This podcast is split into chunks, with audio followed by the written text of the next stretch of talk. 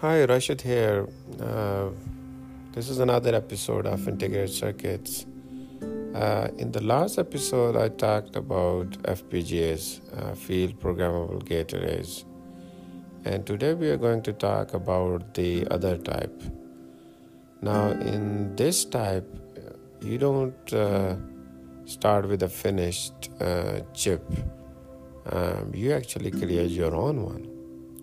So you start with uh, all the hardware that you need to actually put onto that chip, um, and you design all that hardware, and all these hardwares are designed in software.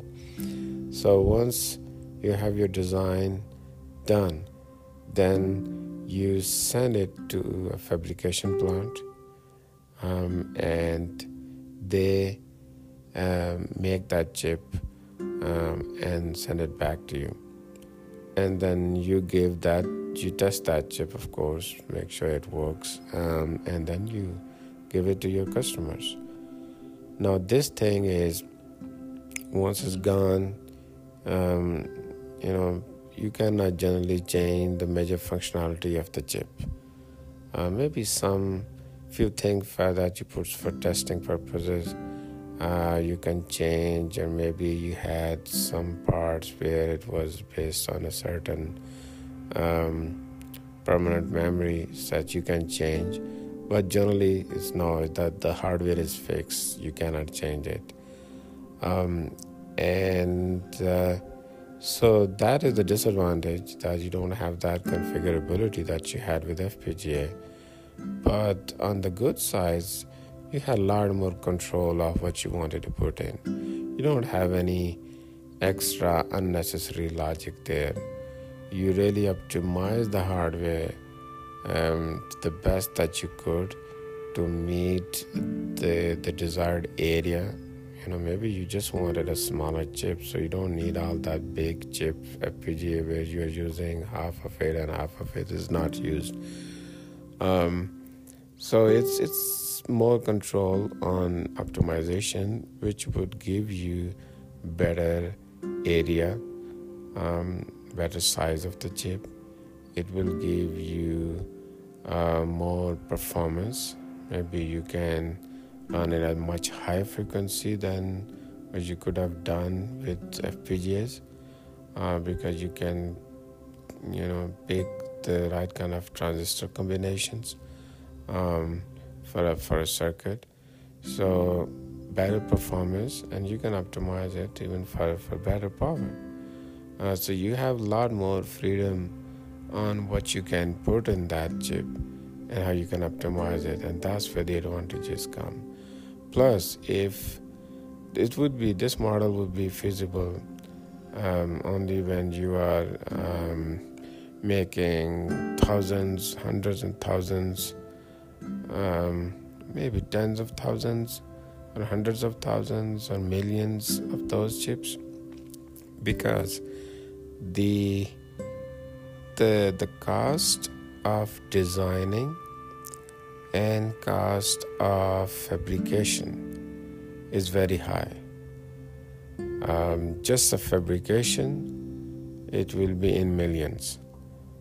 And then when you think about um, the the software, the way you will build this chip, you know, even getting the license for some of those tools uh, will be in millions. So it will be it will be difficult. Um, so, sorry, it will be expensive to go through the whole process, and uh, then even in the design stage it's not just the tools or licenses of those tools which are expensive.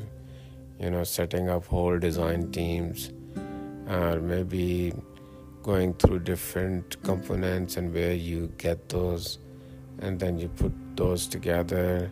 Then the validation, um, then the design phases, and making sure the whole design is really good uh, so no bugs come from the uh, the chip when it comes back. It really works.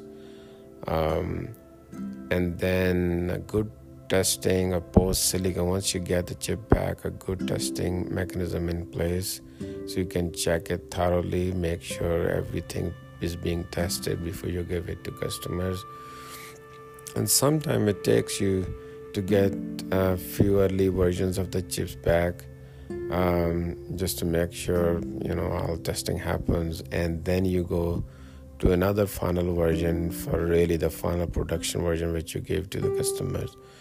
And all those rounds of fabrication will cost you money. Uh, so the entire process is time consuming um, good bit of design and validation effort and at the same time um, expensive from the tools and then fabrication. So yeah those are the some of the negatives of um, uh, of this type. And the kind of application typically like any ASICs which stands for application specific integrated circuits which an IC that you make for a particular application for example automotive and networking or for any other field then you have seen chips from Intel like this is i7 i5 i9 CPUs um, so you can have those CPUs chips. Um, CPUs give you another form of configurability because your CPU is generic.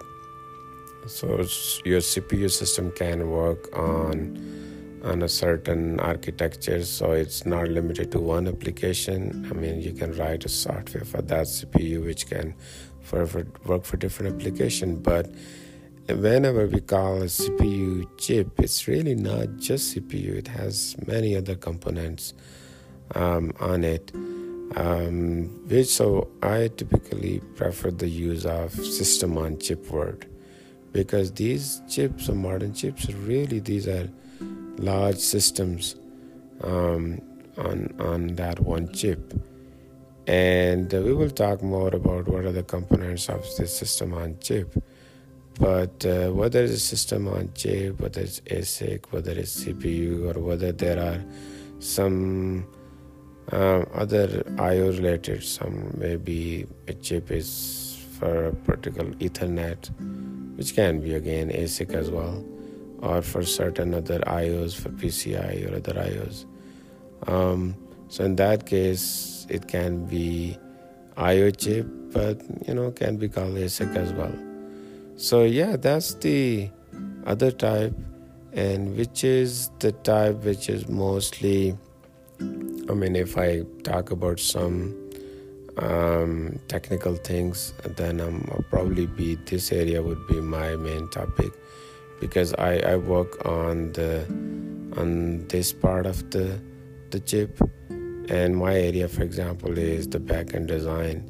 So I'm gonna do another episode where I'll take you through the different uh, design components, and we can also talk about what kind of verification happens after silicon or after chip is made, and what kind of what is the fabrication process. So those are the good topics for some other episodes. So that's it for today. Hope you got some new information, and if you have any questions you can always approach me on LinkedIn. My name is Rashid Iqbal.